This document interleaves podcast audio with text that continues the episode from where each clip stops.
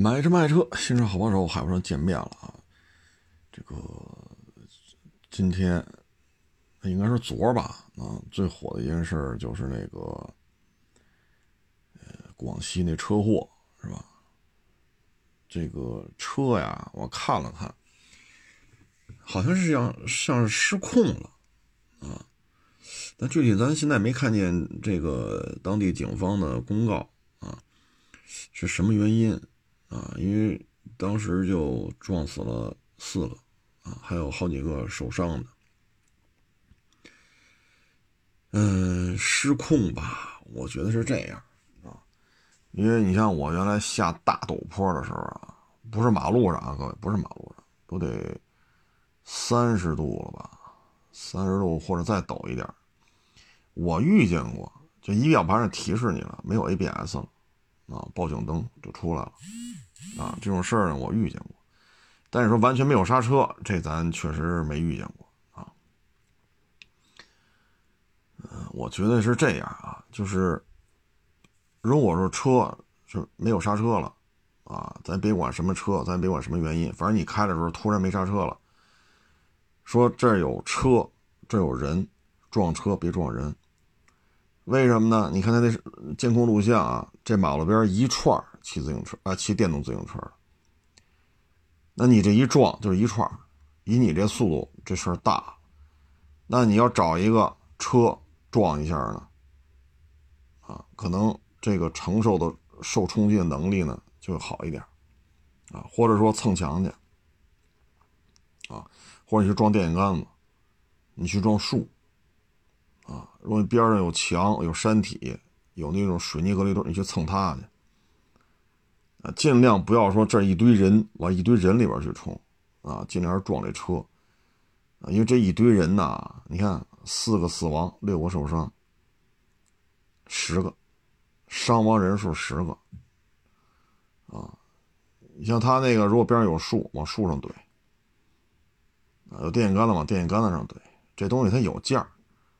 电线杆子多少钱？赔你。树多少钱？赔。或者旁边有车，你往那车上撞。你不要往那人人像他那一堆人嘛，啊。所以你这一下十个，啊。那有位朋友说了，哪车的人死撞死了呢？各位啊，他是这样。这边上是一串骑电动自行车的，您这一冲过去，你不能说你先等会儿，我给你数一下这边几个人。都你都看见是一群人了，尽量还是怎么说呢？就是往没有人的地方去去去去减缓你的车速，那只能是撞这个撞那个，不能撞人啊。后来我就看那视频嘛，开车的跪在地下就是磕头呢，旁边站一堆警察，警察过去就扶他啊，把他扶起来。你磕头没用了，你说警察能说什么？只能把你扶起来了，你别跟这跪着了，你跟这磕头，你说能解决什么问题？这车呢又是四 S 店的新车，那显然是没有什么三者呀什么之类的，啊，那这个赔偿金额高了去了啊。你像北京来讲，撞死一人，那就得上百；你撞死四个，那你就五百万打底，医院里还躺六个。这事儿可他妈不好说了，这个啊，反正突发情况嘛，这东西还是尽量找这个价格固定的东西去撞啊。你说旁边停一劳斯，那边一群人，你就撞这劳斯吧，劳斯有价，对吗？劳斯有价，你库拉这一堆人，你一撞翻了十好几个，好几个死了，好几个伤，这这价就没法聊了。您说是不是这道理？所以大概就是没情况吧。哎，当然咱们这属于站着说话不腰疼，只是看到这个后果了，咱觉着 还是是吧？还是应该控制一下这个事情的产生的后果的这种程度啊，还是要控制一下啊。嗯，这个昨天呀，说了说那个 A 三啊，说了说那个。呃，奔驰 A 幺八零 L，嗯，现在呢，我今天看有网友跟我说呀，他说 A 三有优惠了，一进店就有优惠。哎呦我天！我说行啊，这可以，这个一进店就有优惠了啊。嗯，这个反当然我我得实先声明啊，不保证每一家奥迪店的全新一代 A 三都有优惠啊。他说他去那店有优惠，您去的时候有没有？我可不敢承诺什么。呃，反正现在有，嗯，也不是太多啊，他不可能优惠你二十个点、二十五个点，这是不可能的啊。这个多转转吧，不着急的话，我建议是五一再说。啊，因为现在店里边啊还能买到老款的，啊，他就把老款清干净了，然后新款才能往下降。那你都优惠二十个点，那你买老款买新款，您说是不是这道理？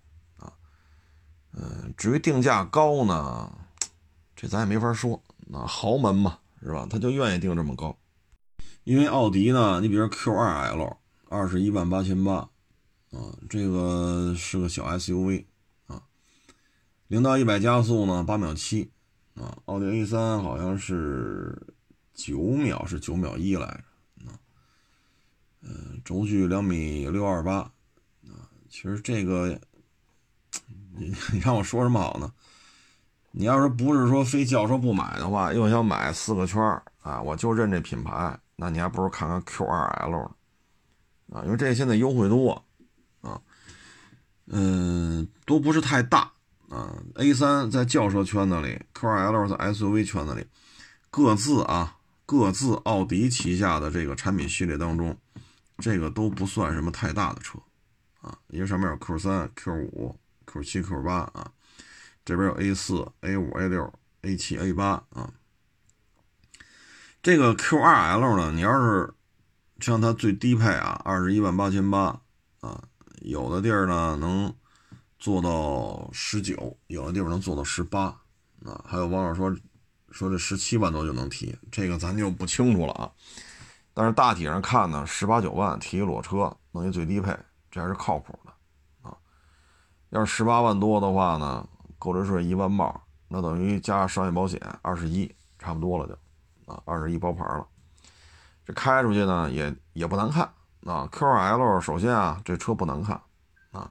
小车也挺好玩的，呃，当然了，全系就两驱啊，那毕竟就这么个小玩意儿嘛，啊，它不像 Q 三啊，它有 2.0T 的，有那个两驱四驱的，就是看看吧，啊，喜欢奥迪呢就买买这个吧，因为这个都是都是这个家族的嘛，啊，其实区别也不是太大，哎，SUV 也越不了野。这 A 三呢也飙不了车，这个就就是各自入门级产品，那就是个人建议啊。嗯，小车嘛，拉低了入门的门槛我现在都记得啊，北奔生产奔奔 C 的时候啊，第一波，呃，那天我是骑着自行车出去吧，去离我们家大概。三四个路口的地方去买东西去，这这十，哎呦，这多少年了？十几年前的事儿，奥运会之前吧，应该是，好像奥运会之前啊。然后呢，马路边一停车场，我呢就停在那儿，好像有什么事儿，然后歘过来一车，就停在我前面不远一停车位，下来一小伙子，倍儿年轻，啊。下车之后，你就那个，就是鼻孔冲天，你知道，就那个劲儿，我家伙，然后就那么看着我，啪一关门，啪一摁，一一锁那车，嘣嘣一响，哎呦呵，哎呀，我操！我说小伙子，你你低着头看着点马路牙子，别把你绊着！就这个，就这个精神状态啊，这不，哎呀，我到现在我印象倍儿深啊！就买了这车之后，这个 整个人的精神面貌都不一样了。所以这个开上一个豪车吧，它有时候心气啊，它确实让人特别的清爽啊，特别的得劲儿啊。但是呢，就是卖的时候反而难受点吧。再就是别坏啊，维修成本确实太高。所以拉低门槛呢，确实挺迎合市场的这个需求啊。嗯。反正现在 A B B 都在做啊。你看这个路虎，现在二十多万也能买到它的 S U V 啊，当然是国产的啊。捷豹呢也在这个价位上晃荡啊。沃尔沃呢就更便宜了。前两天一网友跟我说，他提了一 S 六零，就是最新款的啊，新车包牌是二十一吧，还是二十二十二来着？当时跟我说来了，我说这东西都这么便宜了吗？他说就是这么便宜啊。嗯，那就行吧，反正这东西具体的我还真不太了解沃尔沃现在什么行情了。反正他说是优惠倍儿多，啊，是是裸车二十一还是包牌二十一来，啊，具体我记不太清楚了，反正很便宜，啊，嗯，圆了圆了自己的这个豪车梦吧，啊，嗯，反正在四 S 店啊，就我们我所了解的啊，纠纷最多的实际上就是这些入门级车主，纠纷是比较多的啊。这个怎么说呢？哎，反正喜欢就好，啊，喜欢就好啊。嗯，这个雷克萨斯啊，二零二零年卖的是真不错啊，又比一九年提升了不少啊。跟卡迪呢差距也不大。这个呢，我觉得让人值得非常，哎呀，怎么说呢？让人觉得值得说一说的，就是它。很多车是加价，你比如雷克萨斯五七零，你比如 ES，这不加价哪儿提去？它都加价啊！所以在这种情况之下呢，它还能卖成这个成绩，我觉得也实属不易啊。嗯，十，哎呦，雷克萨斯在国内开四 S 店好像也十年多一点，时间并不长啊。当时呢，投资十年左右吧。当时说投资一个雷克萨斯四 S 店得上亿，啊，但是基本上当时是怎么说呢？是一年还是还是多长时间呀就能回本啊？所以你别看雷克萨斯四 S 店售后这一块四年十万公里，它保养不要钱，但是车型利润还是蛮高的，啊，好像是开业一年就能回本吧，还是不到一年呀？但是呢，之后呢，雷克萨斯呢就有一阵的这种瓶颈期啊。你比如 ES 产品力不够啊，然后 GS 卖不动，IS 卖不动啊，R 叉呢款型太老啊。那有一阵子雷克萨斯四 S 店日子很难过，因为它的单月销量始终上不去啊。但是到了最近这二年吧，ES 换代了，加价。R 叉呢，现在不加价了，但之前也加价，啊，呃，五七零也在加价，啊，呃，再加上 N 叉啊什么的，卖的也还都行吧。所以最近这两年，雷克萨斯四 S 店的这种盈利能力啊，大幅度提升，啊，嗯，再加上很多车都出了这个四年十万呀，或者混动的，六年是十六吧，是六年十八万来着，它出了那个。周期了，所以再来店里面得花钱了，啊，这样的车越来越多了，所以对于雷克萨斯来讲，售后这一块呢，也就有大量的现金流了啊。就最近二年，雷克萨斯四 S 店的盈利还是蛮高的，开一个四 S 店还是蛮挣钱的。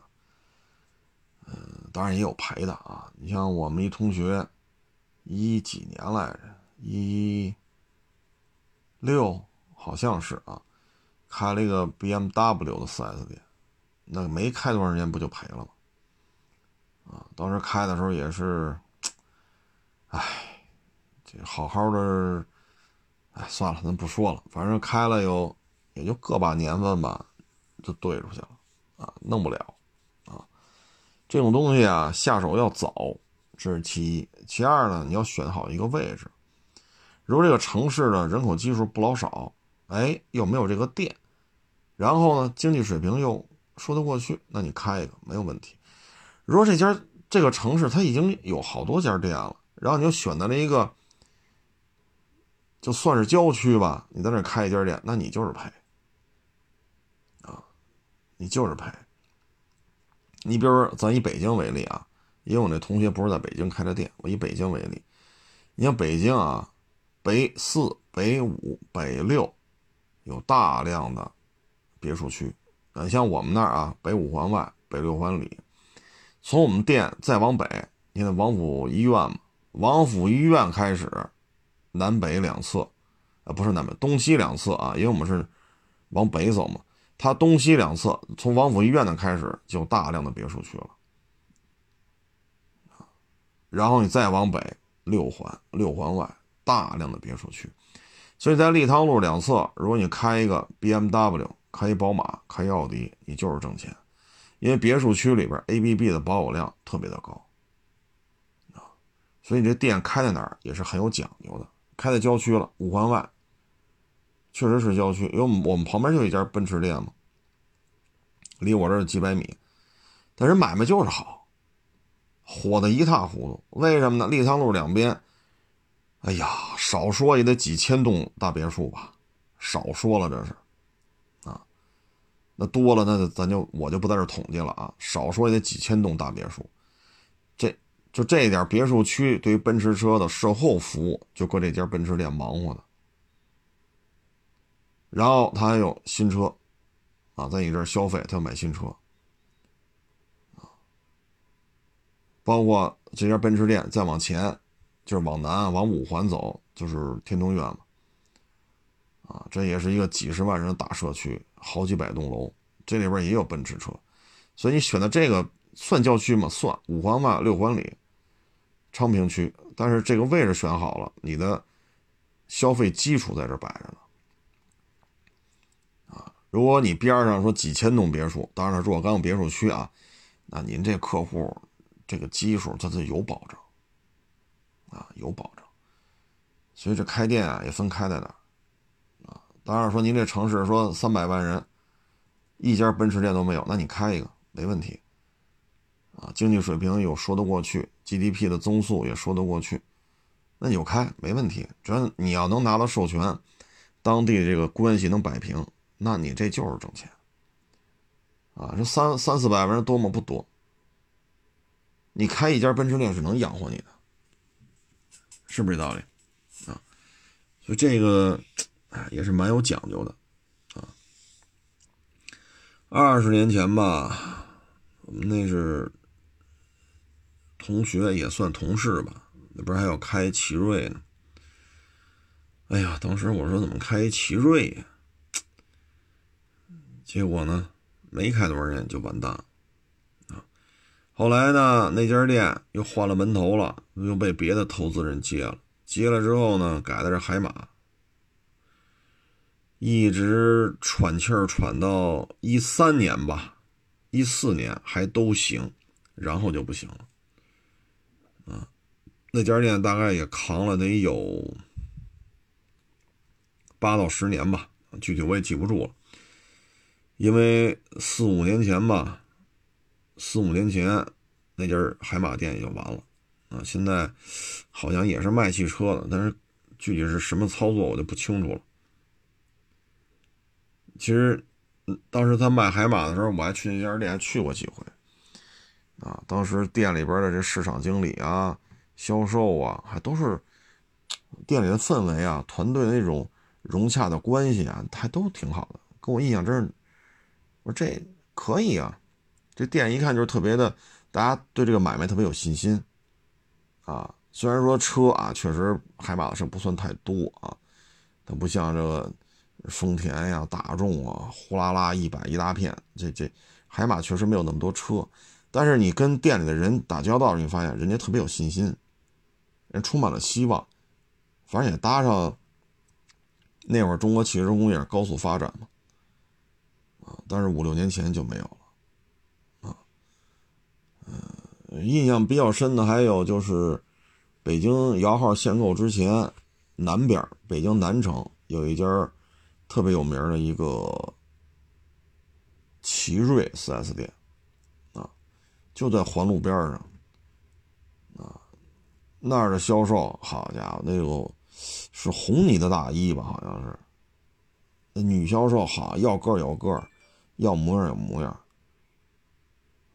买卖可好了，你想十十一年前了，一零年摇的号，在奥运会那会儿，人家家奇瑞店当时说啊，月收入就上万了，就这些女销售，就卖奇瑞啊，什么 A 五啊，啊瑞虎啊，东方之子啊，大 QQ 啊，啊 A 三啊，就卖这个，一上万。各位啊，那会儿房价才多少钱？零七、零八、零九，那会儿北京房价才多少钱？一摇号，哭嚓就完了，啊，月收入迅速下滑到两三两三千块钱。但那家店你说叫什么名我还真忘了，还去过几回呢，啊，然后呢，在他那是南边偏东，你南边偏西这个呢，它也有一家。当时我印象特别深呢，就跟厂家玩定制，叫金标奇瑞 A 五，金标奇瑞瑞虎，哎，我定制的，全北京就我这儿有金标版的，买卖做的也不错，啊，那家店后来摇号之后还去过几回，还有还有点规模，但是明显就不如之前了。南城那个后来规模就大幅度缩水了，现在在不在，我也不清楚了。啊，就那会儿是一个井喷期，大家呢就第一次接触汽车，啊，其实零几年很多时候还是初次购车，啊，然后什么都不懂，嗯，好看行就买了，啊，现在你像奇瑞在北京的四 S 店数量就少很多，啊，前两天是是谁问来着？是东风风神 S 三零。说要卖，跑了二十多万公里。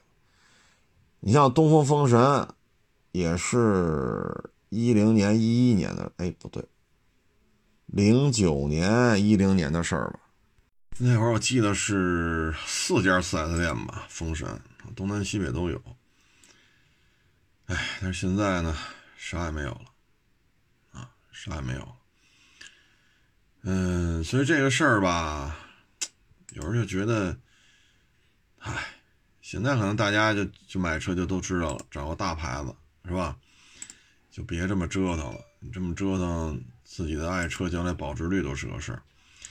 他那台风神 S 三零吧，就二十多万公里，还是个手动挡。那事儿啊，他是这样，那车呀是照着三零七的底子来的啊，然后呢。发动机什么的也照着人家搬的，但是呢，保养的费用比人家原版的要高，啊，小毛病太多了那台车，所以你说给多少钱呢？你从我 从市场经营当中来看嘛，这车你说谁给谁钱呢？现在过个户这么费劲，是吧？这这你说谁谁给谁钱啊？哎，所以这东西啊，你将来再卖，本身你有手动挡，你公里数这个又这么大啊，所以这玩意儿，哎，反正你就慎重吧，啊，你一定要慎重啊。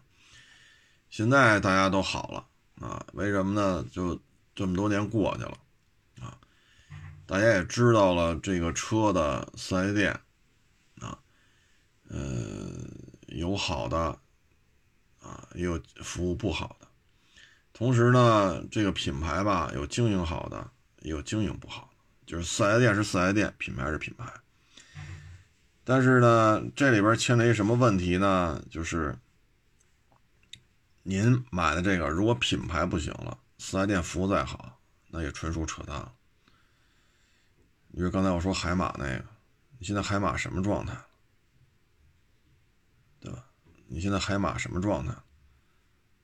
啊，所以你竞争再好，品牌不行，你也完犊子了，所以在这种情况之下呢，大家现在基本都认主流车型了，啊，嗯，你包括奇瑞，现在北京四 S 店数量很少了，啊，比亚迪呢，在北京四 S 店基本盘还行，主要原因是什么呢？就是北京对于电车这个单独的牌照摇号体系啊。现在绿牌京 D，啊，京 AD，京 AF 的呢是混动，京 AD 都是纯电的。所以在这种情况、那种这种情况之下吧，它基本上它就是，呃，还好啊，因为它这边它是有它自己的这种电车的这种产品序列的但是比亚迪呢也倒闭了不少，你比如北五环、北五环北苑那边吧，内侧不是一大众店吗？那大众店是冲门冲北开。它侧面门冲西开，原来也是一家比亚迪的店，五六年前吧倒闭的，啊，五六年前六七年前吧，哎，五六年前好像说都说少了，七八年前的事儿，主要那会儿呢，大家对于电标这块兴趣不大啊，还都一门心思摇油标，所以比亚迪那会儿是吧？但是现在就电车就啊，现在电车已经到这种状态了啊。比亚迪四 S 店还好吧？啊，还好，扛过来了就扛过来了，没扛过来就没扛过来。嗯，长城四 S 店也还行，啊，长城四 S 店也还行，因为得 SUV 得天下嘛，它一直有一大堆 SUV 产品，啊，所以长城的一些四 S 店除了其他原因吧，啊，关了门了，基本上混的还都可以。我就说北京啊。基本上混的还都可以，但是，嗯，将来吧，我觉得现在很多投资人啊，是我这边开一长城，这边我开一个，呃，这边开一个魏啊，长城和魏，它等于同一个投资人，所以现在这买卖就很好做了。你比如你开一长城，哈弗 H 六，这肯定是走量的吧？还有什么 F 七，什么 F 六啊，什么？M 啊，什么乱七八糟的，这这这这一堆，就是走量的车啊。然后呢，单价高一点的，它有哈弗 H 九啊。你要开魏呢，魏现在卖的比较好的，像坦克三百，这订单量非常的大啊。这边报哈佛大狗等等等等等等等等啊。所以在这种情况之下吧，你要同一个投资人开两家店，你这钱也也是不少挣啊。因为这两个品牌嘛，还是都有一些走量车，特别是坦克三百到店之后，它比 VV 七什么的好卖啊，VV 七什么的这个其实不好卖，量并不高啊，所以有时候你看吧，你也你也得就是投资开一家四 S 店也得分品牌啊，也得也得具体问题具体分析啊。哎呀，这聊到哪儿？怎么扯到这儿来了？咱一开始聊什么来着？哦，对，广西那个车祸，好家伙，这这这跑题跑的啊，一一扯扯半个钟头啊。哎呀，还有一个跑题更远的话题啊，就是电动自行车啊。电动自行车呢，从去年年底就十二月份吧，到现在，几个比较大的品牌吧，包括一些没有那么大规模的电动自行车的供应商啊，都开始调价。调价原因是什么呢？就是这台电动自行车，首先得有一个金属的车架，这金属车架啊，这个原材料采购价格上涨啊，电机的价格上涨，轮胎的价格上涨，所以说一台电动自行车啊，两三千块钱啊，三四千块钱，当然有更便宜的啊，它的原材料采购都呈现出全面上涨的一个状态。这个上涨呢，就会导致电动自行车的价格呢，不停的往上调，啊，从电动自行车的这些经销商，啊，按汽车来说，这就算 4S 店了，啊，电动自行车因为没有那么大的规模嘛，没有那么高的利润，所以它就是经销商啊，到主机厂，到钢材、电呃电池、呃电机、轮胎啊、车灯啊、车座。啊，等等，上下游产业链都已经进入了一个涨价的周期，啊，嗯，然后买卖是不是就不好做了呢？不是，电动自行车从去年年初开始，销量一直是井喷式的增加。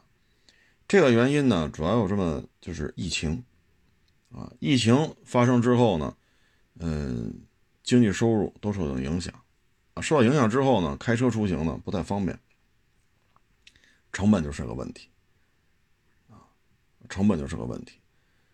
嗯，所以呢，就大量的电动自行车被采购，包括海外的订单非常满。现在电动自行车基本上主要的一些生产厂啊，国内的啊，基本上五一之前的单子，海外出口的单子不接了，啊，都已经不接单了，啊，所以在这种情况之下，这个电动自行车这种涨价，其实呢，你就能通过它能看出来。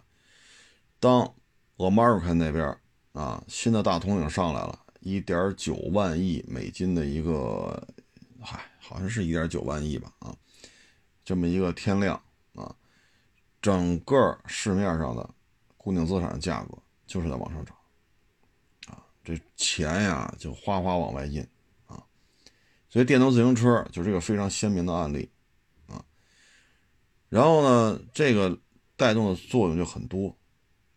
啊，带动的效应就很多。你包括现在物流的成本，啊，也在上涨。物流的成本呢，是受疫情影响的，车少了，啊，很多检查呀，什么这个那，会增加它的运输呢实际的成这个时间，啊，也就是时间成本。那这大卡车在路上跑的时间，原来可能需要三十个小时，那现在可能需要三十五个小时，甚至到四十多个小时。那你这一个月就这么多工作时长，你单趟的运送时间变长了，那你的成本就在这上来了。你能接的活就少了，那你维持这个运转，你就得提高运费啊。所以大致是这么一情况。电动自行车呢，因为利润并不高啊，主机厂来讲呢，生产一台三千块钱的电动自行车，利润并不高啊。呃，说百分之十还挣三百，它到不了百分之十，这您放心吧。啊，一个主机厂生产一台电动自行车，说零售价三千，它的成本就两千大几，就两千大几。然后呢，刨去物流的费用，给经销商留的利润，相关的成本摊销，其实一台电动自行车三千块钱的话，一个主机厂纯利啊，能突破一百块钱就很很不容易了，很不容易了。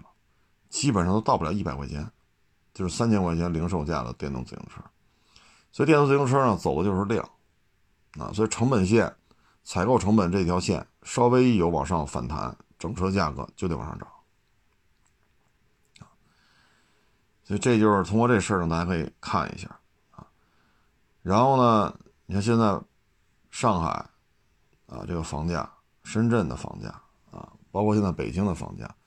现在呢是这样，上海呢，嗯，之前不出了一个政策嘛，啊，包括离婚三年之内，你的个人名下这个住房的数量还等同于，呃，离婚之前，啊，我假离婚，说这个礼拜领了离婚证，下礼拜就去买房去了，然后买完房再结婚，再复婚，啊，这就有效的规避了这种现象。接下来要做的呢，就是对于银行来讲，有你考核总量。就是你投放于个人住房贷款的这个贷款的金额占你所有商业贷款当中的比重是多少？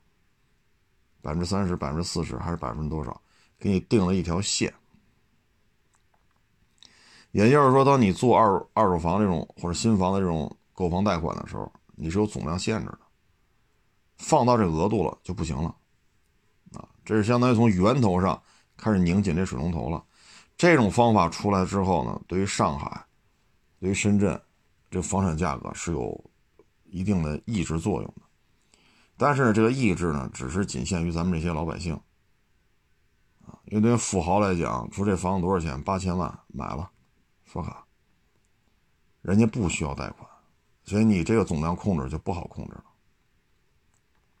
啊。所以这个上海房价今年。如果说上海这些，呃，银行的这几条红线，因为你按档次嘛，百分之三十、百分之四十还是百分之三十几，卡死的话，对于分期付款购房的来讲，是有明显的一个拆梯子、拆桥的这么一个效应啊。那北京呢，因为现在也开始涨得比较厉害了啊，尤其是就是海淀、西城、朝阳、东城啊，就核心地段啊。嗯，核心地段的涨得比较厉害，有可能北京也会出台进一步勒紧的政策。现在呢，其实大的方向呢，还是鼓励你去做实业，不要去炒房。说咱们都什么都不干了，咱都炒房去，这大航母怎么造出来？就靠炒房能炒出一大航母来吗？你不还得自己去有科研人员在这儿苦哈哈的挑灯夜战啊？三年、五年、十年、十五年、二十年，这一辈子青春都献在这上头，才能说现在造航母，咱们国家造航母现在，呵 呵你看四万吨的小平底儿，呼啦啦呼啦啦，好家伙这！哎呀，真跟下饺子似的啊！所以实业报国，炒房报不了国。但是呢，现在这种经济形势，很多资金呢不愿意去做实业，他就愿意去炒房，最起码保值嘛。核心地段的优质房产，它是有保值功能的。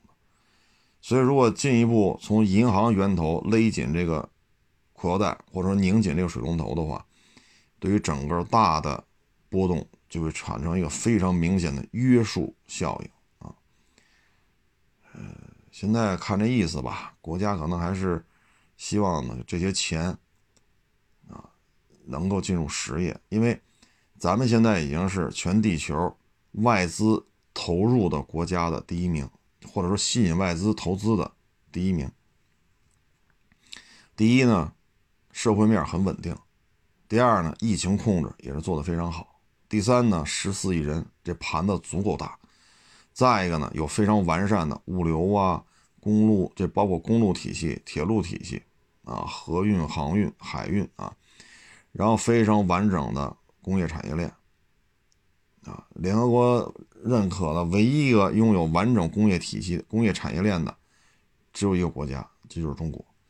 所以外资的大量投入，咱们已经是目前地球上吸引外资最多的国家。不是之一，是第一，所以现在国内的钱很多，啊，接下来的就是固定资产的涨。如果房地产就房死了，就不让你涨，那接下来就是股市，啊，其实去年下半年吧，就能看出来这种股市和基金的这种蠢蠢欲动，其中有一些带头的啊，你比如说长城的股票、春风的股票，啊，包括宁德时代，包括比亚迪。啊，包括这个电动自行车，啊，这涨得非常厉害，啊，嗯，所以二零二一年吧，这个房子呢，现在我只说核心地段，咱不说鹤岗那为什么往下降，咱不说那个啊，核心地段呢还是有有吸引力的，啊，但是呢，这种做法呢，就涨的幅度就涨不动了。但是对于富豪来讲呢，还是会买的，啊，人家不贷款你就没招了，啊，嗯，你说做实业吧，还有网友跟我说这个餐饮，餐饮呢你分谁来干，啊，你要是说连这个方便面怎么把它泡，那拿点开水啊，还是搁火上做点水给它煮开了，你那方便面怎么弄得好吃点，你都整不明白，你说你干它干什么呀？啊？所以这个呢是需要一定经验的啊，不是说民以食为天。哎呀，怎么着他有人进来吃吧？你但凡有这种想法，你这店就是完犊子啊。嗯，现在餐饮当中啊，相对好办一点了啊，首先你会把炒菜剔除掉啊，因为它跟厨师、跟你原材料、跟你火候等等，它都有非常大的关联度。它不是一个标准化的产业链，所以凡是牵扯炒菜的，这个难度不可控的比重非常高啊。那什么什么可控呢？比如说拉面馆就是面食嘛，卖面条的为什么呢？这拉面师傅好找啊，这手法可控啊。你像北京吃一碗这种手擀拉面，带两三片牛肉的，十八。这是很常见的，但是你一袋面粉多少钱？对吧？所以呢，你的成本是很低的，因为你不牵扯到价格暴涨的，比如说海鲜，啊，比如说牛羊肉，啊，你这一碗面十八，你的牛肉薄薄的两片三片，你的成本占比非常低。你占比非常高的是汤和面，第一占比是汤，第二占比是面，剩下的才是那点香菜呀，那个那个那个桌子上那辣椒辣椒酱啊，那个牛那三三片两片牛肉啊，而汤占比这么高，成本很低，面面粉的在这摆着呢，所以呢，做这面条是一个。它可以在成成本相对高的这种地段可以活下来。你像你做一碗拉面，你除了炒辣椒末、炒那辣椒油的时候需要油之外，拉面本身不需要油，油很贵啊。再一个呢就是火锅，但是火锅呢，它对于底料的要求非常高。可是火锅呢是可以快速复制的，为什么呢？你比如说这火锅底料。我可以自己在家里调，调完之后自己家里边只有我直系亲属在场的情况下，我会把它进行封装，然后调料封装、保存、发到，我可以开一家店、开两、开十家店都可以，只要你底锅这料味儿在这摆着就行。然后这锅一开，咕嘟咕嘟一冒泡，这基本上成年人都知道啊。然后肉的采购控制好，啊，肉的采购控制好，这都是可以标准化的。一斤牛肉切多少片啊？多长多宽，多厚？一斤牛肉必须切出多少片切多了切少了都不行，这是可以控制或可以控制住的所以呢，你不用去聘请这种薪水非常高的大厨，不需要因为什么呢？你这锅底儿这点料是你自己在家熬的，你你的成本就可以忽略不计了。肉的采购也好办，也可以做到标准化。所以火锅这个呢，你看，现在这个海底捞，这就是火锅产业的。要不呢，你就是说这种快餐，啊，我这袋装的这鱼香肉丝一袋一袋一袋一袋一袋，宫保鸡丁一袋一袋一袋一袋，你要这个鱼香肉丝好嘞，米饭是多少？这一袋鱼香肉丝我都做好了，一加热，往上一往上一往上一一盛，起锅。像北京这边比较有名的就是田老师，就原来咱们节目当中说过，九几年时候我就去他们家吃，那会儿应该是叫，呃，叫什么来着？啊，对，老家肉饼。后来呢，精致化、精进，不停的改进，现在就成了这个样子。肉饼已经不是他们家的主营的一个业务，啊，现在基本上就是各种盖饭，啊，但是做好了也很难，啊，你要做好了，你首先你得懂这个餐饮。就像厨子给服务员讲菜理您要是说这您都您都整不明白，您别干了。所以你看餐饮业很多人往里投，他觉得好干啊，找俩厨子不就完了吗？味儿好吃，价格便宜，找个好门脸这不就挣起来了吗？这这事儿它不是这么简单啊，非常的累啊。所以餐饮业呢可以做大。海底捞就是个非常明显的一个，再就是西贝莜面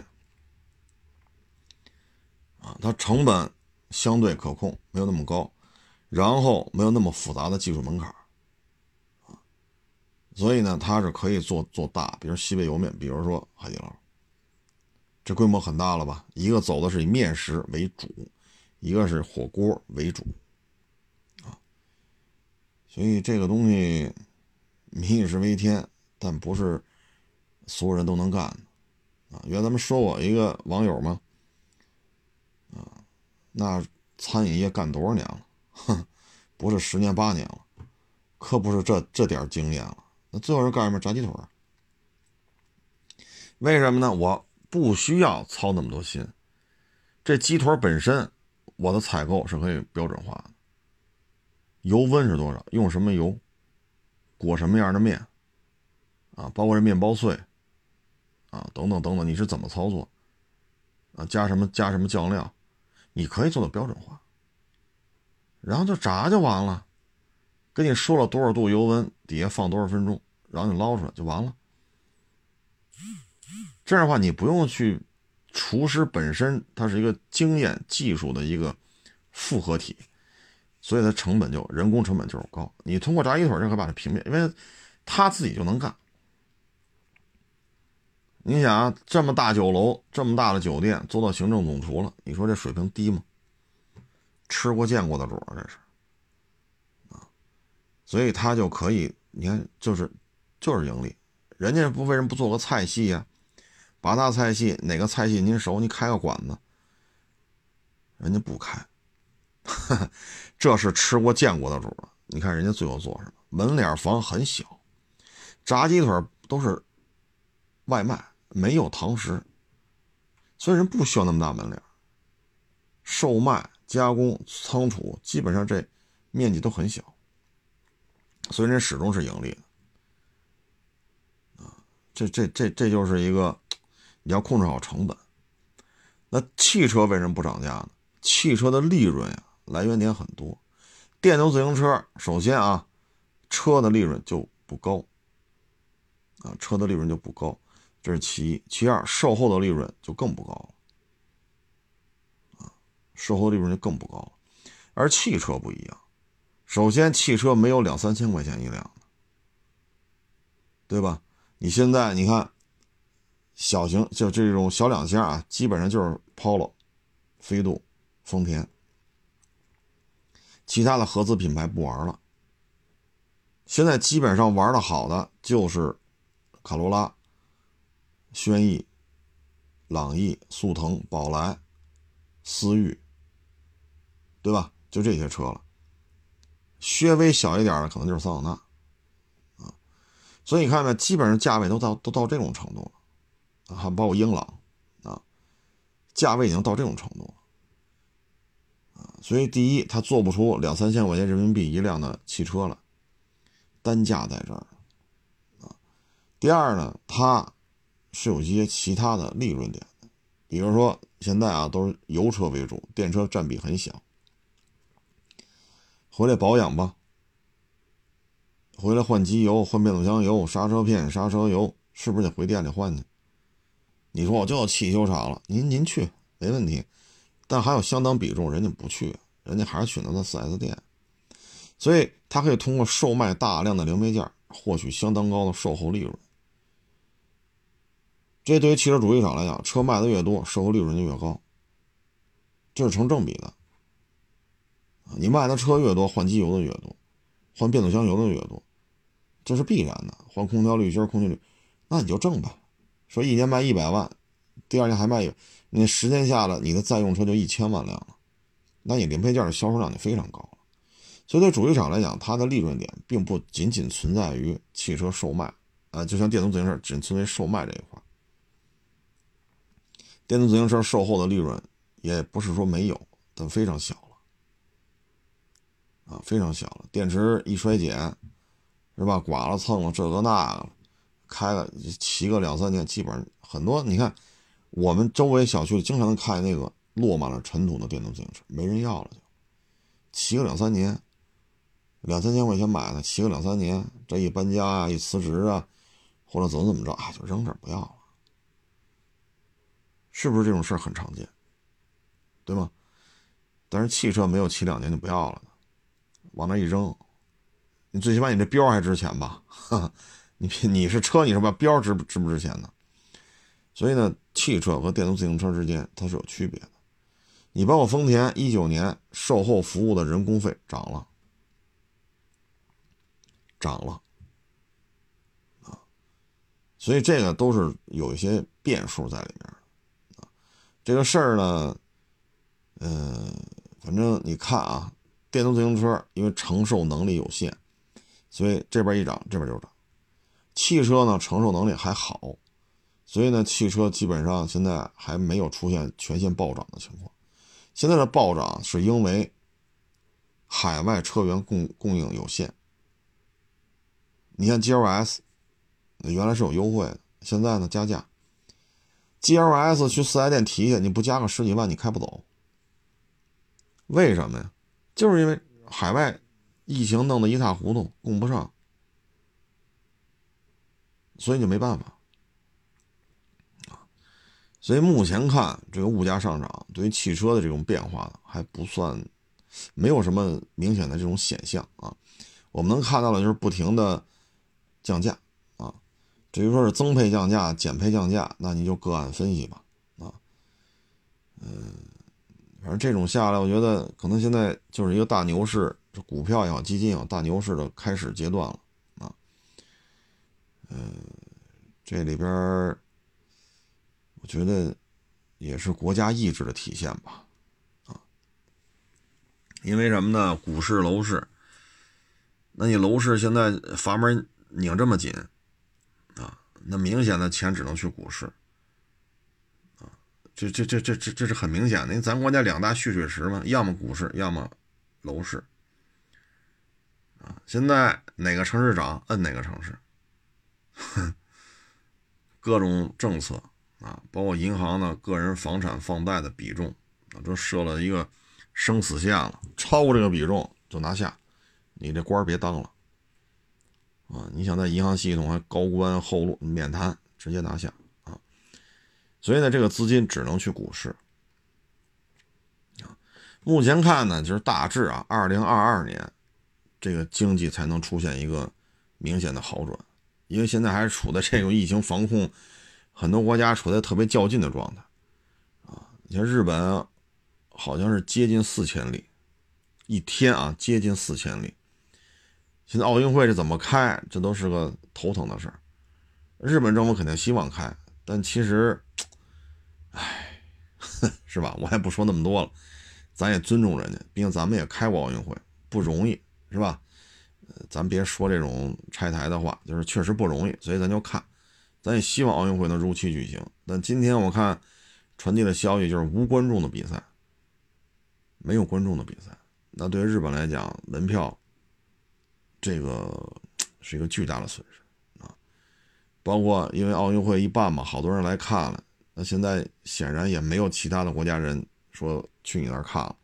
你的机票、酒店、呃吃、呃包括一些产品的售卖啊，呃咱们俗称就土特产吧啊，这些钱可能就你很难再挣到啊！你可能发行一些纪念邮票啊、纪念币啊。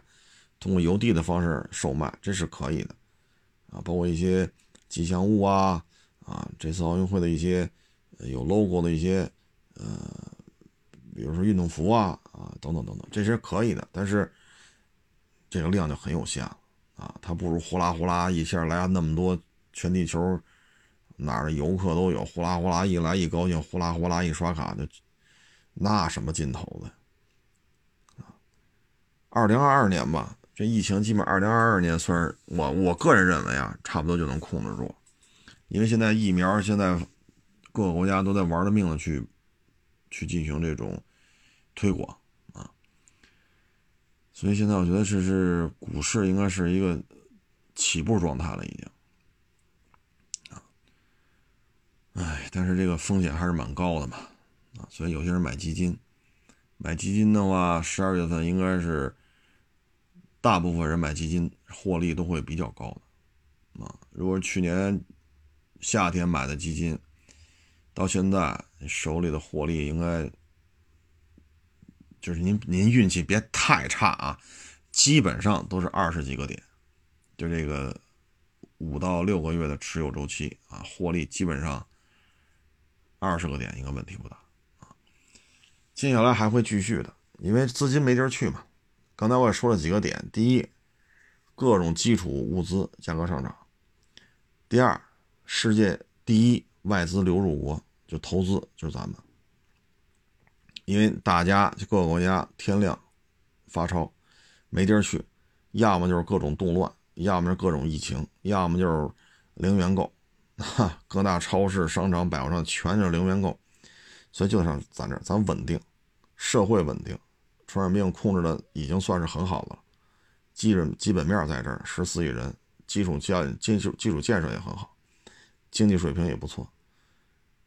那这么多钱进来了，房地产拧得这么死，那只能进股市。这是一个很很直白的一个道理啊，国家意志在这里有体现了。然后让这些好的企业，比如宁德时代啊、比亚迪啊、长城啊、春风啊，包括电动自行车啊，像这种好的企业。它能得到大量的认购，它的股票市值上涨，企业会得到更多的资金，这样吧，这企业才能做强做大。炒房造不出大航母来，炒房也做不出那什么太空站了，对吗？炒房也炒不出高铁的技术，炒房也炒不出什么芯片了，也炒不出六 G 了。只有让这些公司的股票市值上涨，公司得到更多的钱，每一次突破，它可以通过股权稀释来留住人，给人一种激励。其实大的方向就是这样。然后昨天不是聊了聊那个婚戒嘛？啊，就有人说：“哎呀，现在这个渣男那么多啊，这个那个，你怎么老说这女的别受骗？”他说：“这样啊，不是说男的一定都坏啊，不不不能这么理解啊，男的他也有好的啊。这事儿吧，我觉得是这样，就是小姑娘也好，或者说三十岁左右也好，或者三十多岁、四十岁也好。”您说您去搞对象呢，这很正常，啊，呃，两情相悦嘛，啊，我觉得啊，主要一点就是什么呢？首先，你不能说老惦记攀高枝儿，这话呀，适用于男的，也适用于女的，啊，都都适用。说这小小子啊，来北京创业，哎呦，这女的真有钱，北京好几十套房。爹妈一年千八百万的收入，哎呦，我得怎么怎么着？我得跟他，我这那那，你不能有这种想法，因为你是为了钱去谈这恋爱的，你能有好果子吗？这钱是谁的呀？你就是跟他结了婚，那钱也那房子也也是他爹他妈的呀，对吗？你说你忍忍忍忍到他爹妈全蹬了腿儿，把把栓烧了，那那也是人家女方继承的遗产，跟你还是没关系。一旦有你没忍住，裤衩就散。你得到什么了？女的也是，你们都说嫁入豪门啊，你豪门那人为什么找你啊？那有人没想想吗？对吧？所以这是第一点，不要想法太高。第二呢，我觉得你说看这对方这人呐，他对于那些啊收入。社会地位不高的人，他是什么态度？你比如说，你去出去吃个饭，点一盖饭，啊，十五也好，十八也好，咱吃个盖饭，你跟人家吆五喝六的，你这合适吗？我原来说过一九年的事儿，好像是我去，我们老去那个盖饭，我说买盒饭。他正好说要着急走，说下午孩子开家长，我说没事别家吃去，您忙您的。啊，人家觉得特别不好意思，因为我都到他那儿了，我要买盒饭了，然后你说再让我让我走人，说没法给你做这饭了，他觉得不好意思，因为老来嘛。我说没事能理解，孩子重要，你开家长会去，你赶紧锁门吧，我上别家吃去，一样没事啊，如果这时候他破口大骂。哼，那你跟这人还是别打交道啊，别打交道啊！你包括你见着保洁阿姨，你打招呼吗？你见着保安大哥，你打招呼？你跟这些人你都爱答不理的，瞧不上，你跟这种人也少打交道。这不论说小小子找个女朋友，还是小姑娘找个男朋友，他都适用。第三，别老一天，别找那一天到晚。老想显摆自己的，啊，这种人也得保持距离。他不是为了生活，他不是说为了照顾自己的媳妇儿啊，照顾自己爹妈呀，照顾老人，照顾孩子，他是为了求这个名儿。你跟这种人一定要保持距离。你包括今天我在微博上我还转了一个呢，啊，学这个北京的这种口音，哎呀，太恶心了。这就是什么呢？不怕北京土著骂他大傻叉，只要能出名怎么着都行。包括那天那个说吃烤鸭，拿一早拿着一烤鸭，抱着跟那啃，啃完了拿那面饼擦嘴，这完全对北京文化、北京菜，这完全是大逆不道、大逆不道的事情。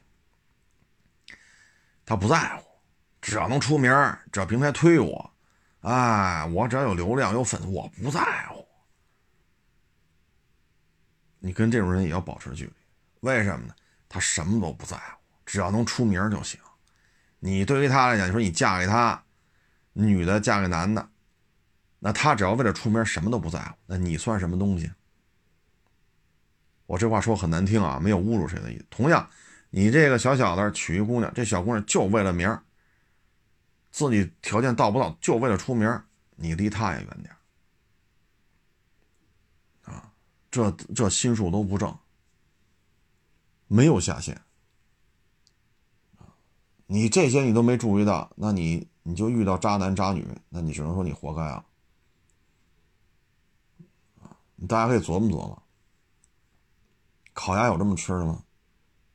抱在手里嘎嘎啃，啃完拿面饼擦嘴，擦嘴完了揉吧揉吧。就对北京的餐饮文化，北京的这种语言文化，这是大逆不道啊！只要按照过去啊，古代这么嘚瑟的，拉出去斩立决了就。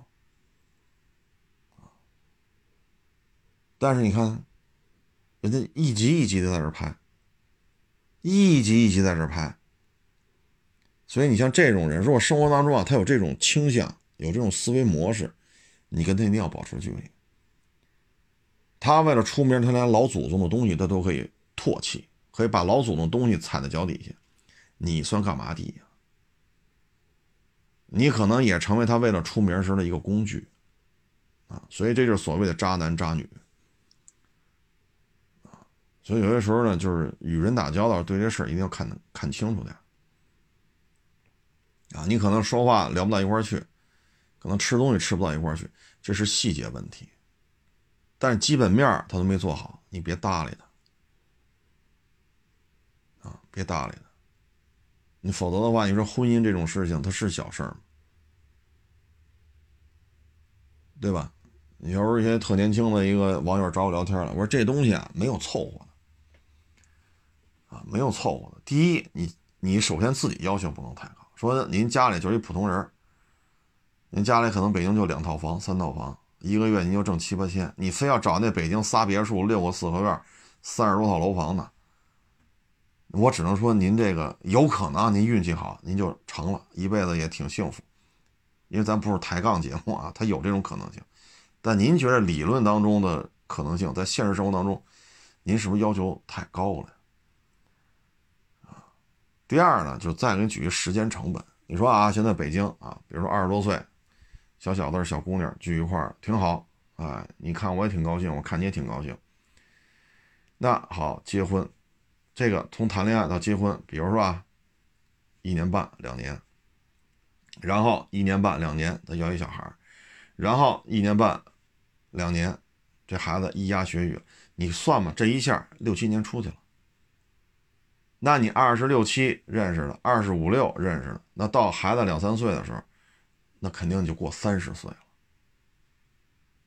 那这个时候你再说一些矛盾爆发了，这那的渣男的渣女啊，这那三观又不正，这那好，或者你自己管不住你自己，外边耍去这那，你离吧。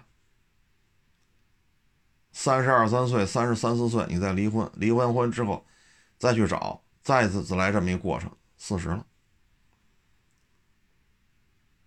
那别人人到中年了，人有一定说经济基础也好，还是社会上那种人脉的基础也好，或者说单位当中我打工的，但是我在这干这么多年了，在这个行业，我我的这个职场的基础也好，人家是相对稳定的。您这个呢就很动荡，人的精力有限，你不可能说哈，这边干着二手车，那边炒着股，那边再干着这再干一个什么二手房，是吧？这边再开俩饭馆子。你干不了，你净说你职业经理人，您这玩意儿，您不是大托拉斯，您明白这意思吗？你说你身价好几十亿，你可以找职业经理人，你这小买卖，你说你你折腾得起吗？职业经理人瞧得上你这买卖吗？是不是？所以这个有些时候啊，这个精力是有限的。啊，所以婚姻这一块呢，还是要保持一个，我认为啊，没有钱肯定不行。你不能说啊，人女孩嫁给你了，跟着你睡睡大街去，睡桥洞子，这肯定是不行，这这这不能不能这么过日子。说二零二一年了，你这人女孩爹妈干嘛？是不是？但是钱也不能说就天天就琢磨这个啊你这些基本点你把握好啊，没有那么多额外的诉求，就是因为在一块挺开心、挺高兴。你觉得她很漂亮，她也觉得你很好，那就行了。情人眼里出西施嘛，是不是？有时候过多的诉求啊，这种啊，我就得娶她，哎，我忍着，我等他爹妈蹬了腿儿，哎，这样那那，我劝你啊，你别忍啊，因为百分之九十九点九九九九九你忍不住啊，而且呢，你放心，等你到三十多岁的时候，你一旦没忍住，一旦爆发了，你离了婚，人爹妈的遗产是。人家继承了，那是人家继承的遗产，不会分给你的。人爹妈没死呢，那人爹妈挣下的产业更不可能给你了。这时候你三十多岁了，你说你怎么办？那你还不如大家找一个差不多的，白手起家，两口子过得挺开心，穷开心，穷开心，没事儿，在一块儿很开心，就意味着一个很好的一个心情，有好的心情。就会有好的工作态度，他就会有机会，他就会有一些可能性。那也许你这么啊穷哈哈的，可能熬个五年，熬个十年，可能你也就过得比过去好很多了。啊，你不能说天天我要我开劳斯上班，开不上劳斯，我这辈子白活。那你直接死了算了，要我说，死去得了。啊所以这这这渣男渣女渣女渣男，哎，主要就是这些点吧，啊，主要就是这些点，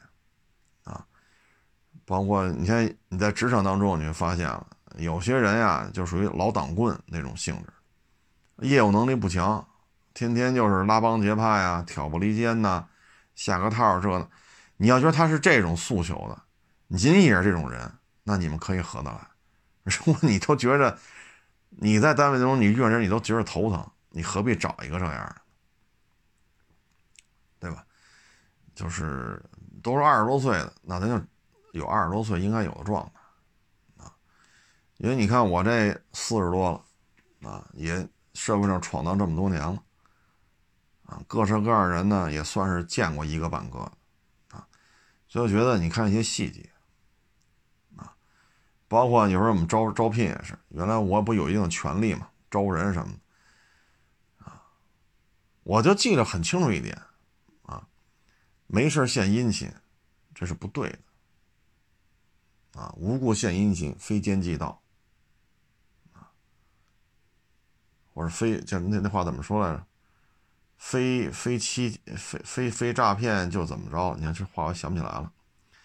我这么多年招聘这么多人。我就遇见过这样，啊，一见面打个长打个短，这个那那这个，我给你买饭嘛，我这，当时我就跟我手底下人我说这不正常，说是不是拍马屁拍太明显了？我说这是拍马屁的事儿吗？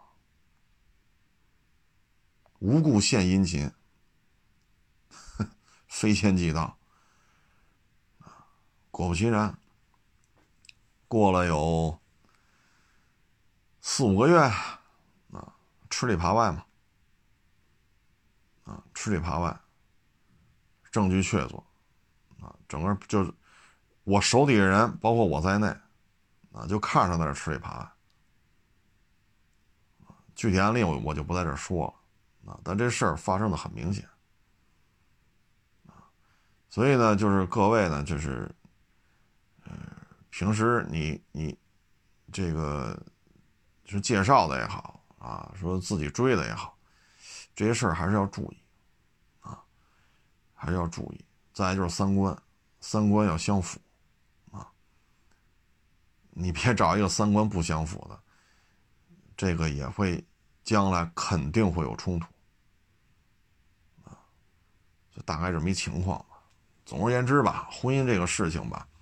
还是要认认真真去对待，啊，所有的优点都是你喜欢的，所有缺点你都能接受，这个是一最基本的状态啊！甭老说我忍着，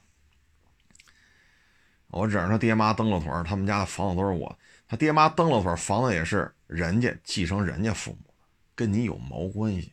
出了事儿，离了，离的那些房子跟你也也没关系，除非是婚姻存续期间你们购买的房产，人遗产继承跟你有毛关系？忍什么呀？人就活一辈子，何不何不活的，是吧？咱别天天忍啊！你说做买卖就得忍着，上班去得忍着，你娶个媳妇儿你还忍着，你何必呢？是不是这道理啊？